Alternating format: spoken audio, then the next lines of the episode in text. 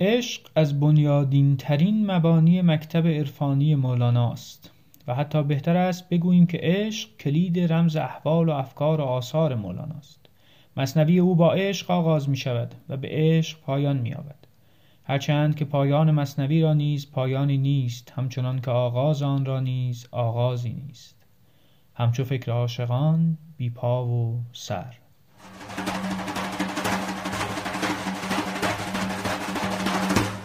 خانم ها آقایان سلام به فاروس خوش آمدید. آنچه شنیدید تکه کوتاهی بود از صفحه 432 کتاب میناگر عشق اثر کریم زمانی.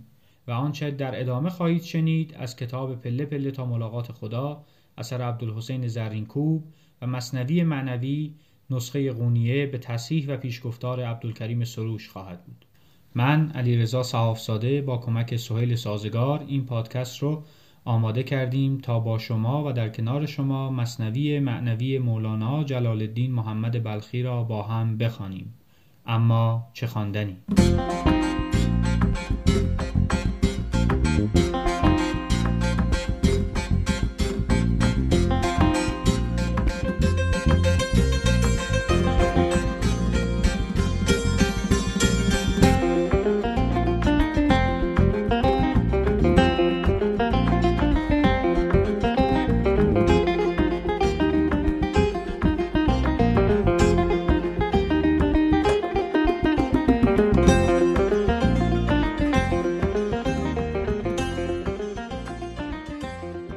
بعد از سالها مسافرت در شهرهای مختلف بالاخره در سال 626 هجری قمری خانواده بهاولد یا همان در واقع پدر مولانا رخت زندگی رو در قونیه به دعوت علاءالدین کیقوباد پهن کردند. خب البته ظرف دو سال پدر فوت کرد و مولانا در مرگ او به اندوه نشست. این رو هم بگیم که جلوتر از این هم مادر مولانا در این سفرها وفات پیدا کرده بود و مولانا در اون لحظه هم پدر رو دیگه از دست داده بود و هم مادر رو. و البته جلوتر از این ازدواج کرده بود و صاحب دو پسر شده بود. مولانا در زمان مرگ پدر 24 ساله بود و اینکه این اندوه بسیار جانش رو می فشرد تا اینکه در سال 629 هجری قمری سید برهان الدین ترمزی شاگرد دیرینه و مرید وفادار پدر به قونیه رسید.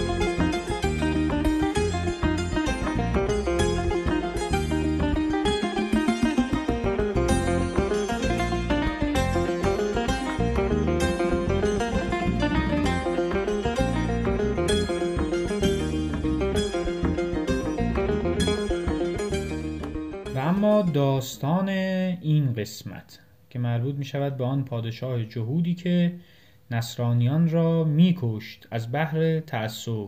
که چقدر این تعصب چیز بدیه. آرزم خدمتون که این داستان از بیت 324 آغاز میشه و تا بیت 742 ادامه پیدا می‌کنه. در نتیجه بسیار داستان طولانی است و من این رو در دو قسمت برای شما تعریف خواهم کرد. و اینکه خب این در واقع قسمت از پادکست ما مربوط می شود به بخش نخست این داستان.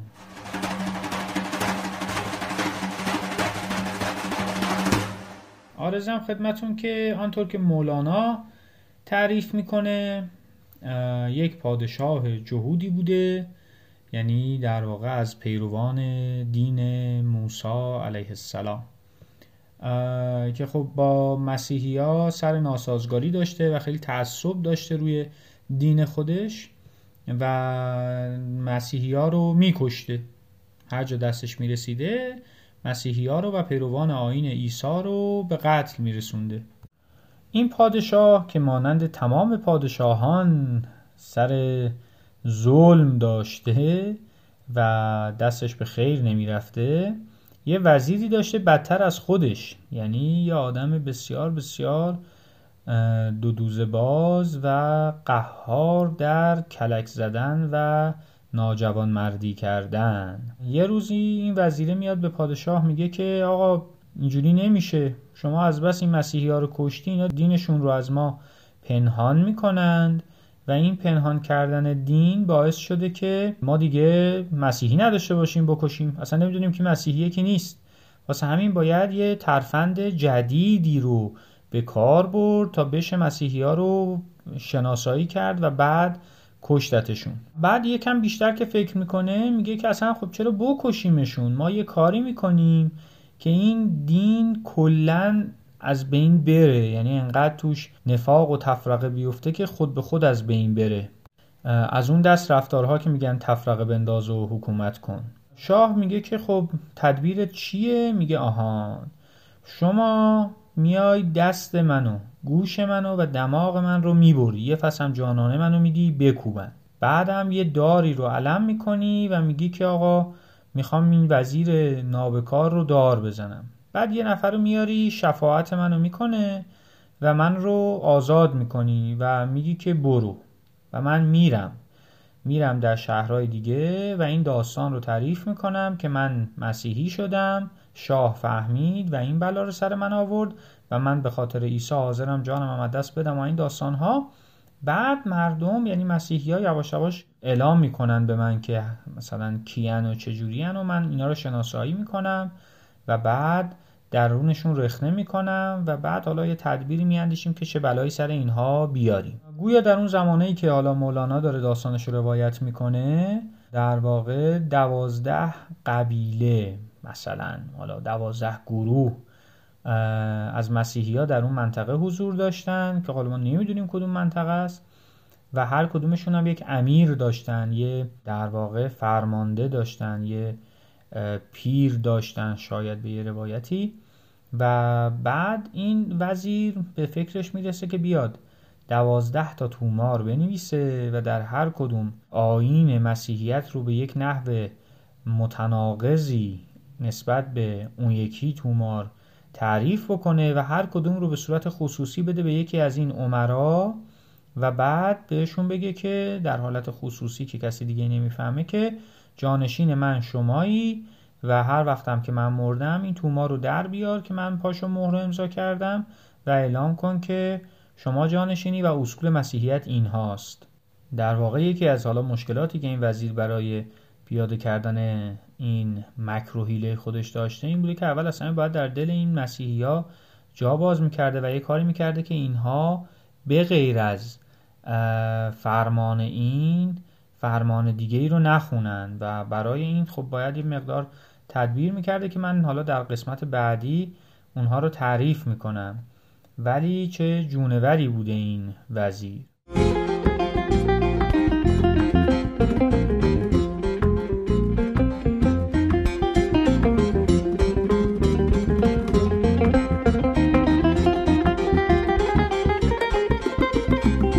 داستان با این بیت شروع میشه. میگه بود شاهی در جهودان ظلم ساز دشمن عیسی و نصرانی گداز. عهد عیسی بود و نوبت آن او جان موسی او و موسی جان او. شاه احول کرد در راه خدا آن دو دمساز خدایی را جدا. خب داستان رو داره تعریف می‌کنه که یک جهود ظالمی بوده که دشمن عیسی علیه السلام و پیروان عیسی بوده. ولی مسئلهش این بوده که خب این رو فهم نکرده که عیسی و موسی در واقع یکی هن. چرا؟ چون از یک منبع واحدی دارن گزارش میدن از یک منبع واحدی دارن ترویج می‌کنن و به یک راه واحدی دارن هدایت می‌کنن بین عیسی و موسی و سایر پیامبران فرق نیست وقتی که ما بپذیریم که خدا یکی است یعنی توحید رو اگر بپذیریم این تعددی که در پیامبران وجود داره خیلی جای بحث نداره. اینا هر کدومشون تکرار دیگری هن در واقع. ولی خب اون شاه محترم شاه نامحترم این رو درک نکرده بود. واسه همین شروع کرده بود به کشتن پیروان عیسی. خشم و شهوت مرد را احول کند. ز استقامت روح را مبدل کند. چون قرض آمد هنر پوشیده شد. صد حجاب از دل به سوی دیده شد. چون دهد قاضی به دل رشوت قرار کی شناسد ظالم از مظلوم زار؟ خب اینجا این بیت به نظرم خیلی بیت درخشانیه. ما باید این رو قاب کنیم بدیم در سطح شهر بگردونن. میگه چون دهد قاضی به دل رشوت قرار کی شناسد ظالم از مظلوم زار؟ این وقتی قاضی یعنی کسی که قرار قضاوت کنه قرار حکم بده قرار بین دو چیز و دو کس در واقع طرفیت کنه وقتی که اون به دلش قرار این رو میده که رشوه بگیره قرار اینو میده که ببینم کدوم از این دوتا پول میدن به من کدوم از این دوتا پیشنهاد پست و مقام به من میدن کدوم یکی از این دوتا برای نفع شخصی من بهترن. خب چجوری می‌خواد بین ظالم و مظلوم فرق بذاره؟ مظلوم در نظر قاضی اونیه که پول بیشتری یا امکانات بیشتری برای قاضی فراهم کرده. داستان ادامه پیدا می‌کنه تا اونجایی که وزیر می‌خواد در واقع شاه رو متقاعد کنه که یک حیله دیگری به کار ببرن به جای کشتن اهالی مسیحی. او وزیری داشت گبر و اشوده. کو براب از مک بربستی گره. گفت ترسایان پناه جان کنند. دین خود را از ملک پنهان کنند. کم کشیشان را که کشتن سود نیست. دین ندارد بوی مشک و عود نیست. سر پنهان است اندر صد غلاف. ظاهرش با توست و باطن برخلاف. شاه گفتش پس بگو تدبیر چیست؟ چاره آن مکر و آن تزویر چیست؟ تا نماند در جهان نصرانی نی هویدا دین و نی پنهانی. گفت ای شه گوش و دستم را ببر بینیم بشکاف و لب در حکم مر. بعد از آن در زیر دار آور مرا تا بخواهد یک شفاعتگر مرا. بر منادی گاه کن این کار تو بر سر راهی که باشد چار سو.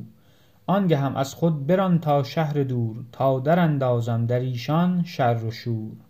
خب اینجا هم مشخصه دیگه. وزیر برای اینکه در واقع اولا که شاه رو آگاه می‌کنه که آقا تو اینا رو که می‌کشی اینا دینشون رو پنهان می‌کنن. بعد ما دیگه پیدا نمی‌کنیم اینا رو بکشیم و این اصلا کشتن اینا کار درستی نیست. ما باید یه تدبیری بکنیم که بتونیم اینها رو در واقع شناسایی بکنیم. شاه میگه آقا یه کاری بگو بکنیم که در جهان دیگه مسیحی باقی نمونه. چه اونی که دینش هویداست چه اونی که پنهان می‌کنه.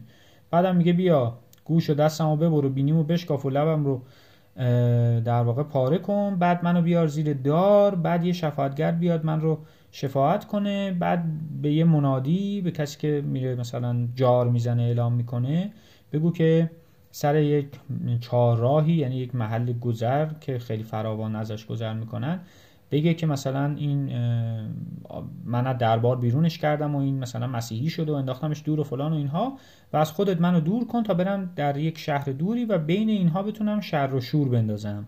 اما یه نکته ای اینجا هست اونجا که میگه سر پنهان است اندر صد قلاف ظاهرش با توست و باطن برخلاف. و اینکه میگه دین ندارد بوی مشک و عود نیست. میگه دین چیزی نیست که عیان باشه بشه به ظاهر تشخیصش داد. بو نداره که مثلا بگی آقا بوش اومد یا مثلا دود نداره که بگی مثلا مثل اود دود کرده من دیدم و اینها.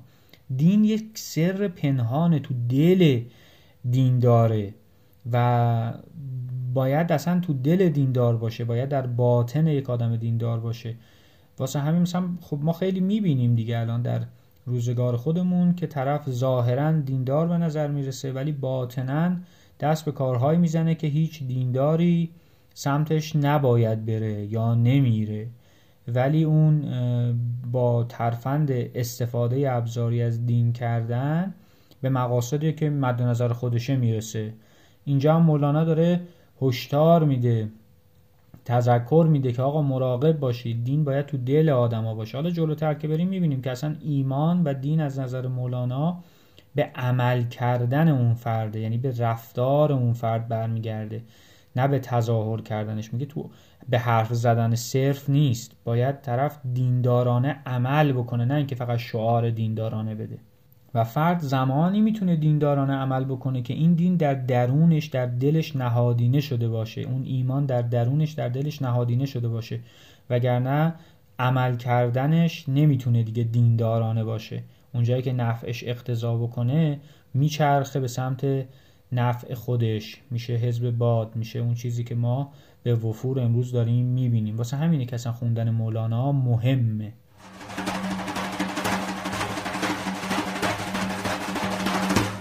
می‌رسه به اونجایی که این از شاه دور میشه و داره در دل مسیحیا جا باز می‌کنه. دل به دو دادن ترسایان تمام.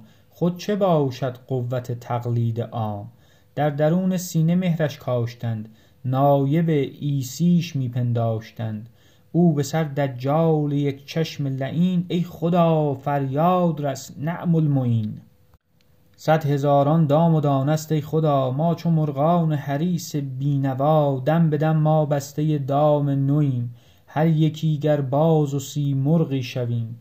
می رهانی هر دمی ما را و باز سوی دامی می رویم. ای بی نیاز ما در این انبار گندم می کنیم.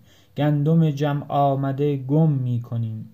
می نیندیشیم آخر ما به هوش. کین خلل در گندم است از مکر موش. موش تا انبار ما حفره زده است. و از فنش انبار ما ویران شده است. اول جان دفع شر موش کن. وانگهان در جمع گندم جوش کن. گر نموشی دوز در انبار ماست گندم اعمال چل ساله کجاست؟ خب اینجا داره همون داستانی که خدمتون عرض کردم میگه دیگه. اون طرف اون وزیره داره تو دل در واقع مسیحی ها جا می‌کنه تا جایی که حتی اون رو نایب عیسی به حساب میارن در صورتی که اون یک دجال یک چشم لعینه. اما مسئله اصلی تو این ابیاتی که خدمتون خوندم اینه که میگه صد هزاران دام و دانست ای خدا. که خدایا سر راه من انسان صد هزاران دام و دانه است و من یک مرغ حریس بینوایی که به هر کدوم از این دانه ها می‌خوام دست پیدا کنم در صورتی که پشت هر کدوم از این دانه ها یک دامه. مثل همون جلسات قبلم که صحبت کردیم اینکه ما باید از بند امیال جسمانی و تن یکم رها بشیم اینجاهای اشاره هایی به اون داره. بعد میگه دم به دم ما بسته دام نویم ما هر دفعه گرفتار یک دام جدیدی میشیم. و تو هی میای میرهانی هر دمی ما را و باز. هی میای ما رو رها می‌کنی. بعد ما دوباره میریم سوی یک دام جدید. خب میلمون می‌کشه دیگه. ما بر علیه میلمون که نمی‌تونیم رفتار کنیم که. ماشاءالله هرچی هم که در جهان خوشی هست بده. بعد میری سمت اونا میگن که افتادی دودام آرزم خدمتون که ولی یه ابیات بسیار خوبی داره. میگه ما هی میریم مثل کسی میمونه که میره گندم جمع می‌کنه میره انبار می‌کنه. و چون نمی‌دونه که موش حفره زده و تونسته خودشو برسونه به این انبار بعد هی میاد می‌بینه اون گندمایی که جمع کرده کم شده یا گم شده. خب اگر به هوش یعنی با عقل بخواد بهش نگاه بکنه بعد بره اول چاره بکنه اون موشه رو از بین ببره. اگر موش دزدی در انبار ماست نتیجهش اینه که اون گندم اعمال چل سالمون نیست و نابود شده. مسئله اینجا اینه که وقتی فساد به یک مجموعه یا در دل یک فردی رخ نمی‌کنه و اون دل میده به اون در واقع مسئله فاسد کننده. تا زمانی که جلوی اونو نگیره که نمی‌تونه به راه درست برگرده یا نمی‌تونه خیر و صلاح جامعهش رو فراهم بکنه وقتی فساد هست اول شما بری دفع اون فساد رو بکنی. اون مفسدین رو در واقع حالا تنبیه کنی بگیری یا شرشون رو کم بکنی. تا زمانی که اونا هستن که شما هر کاری بکنی باز آخر عاقبتش همینه دیگه.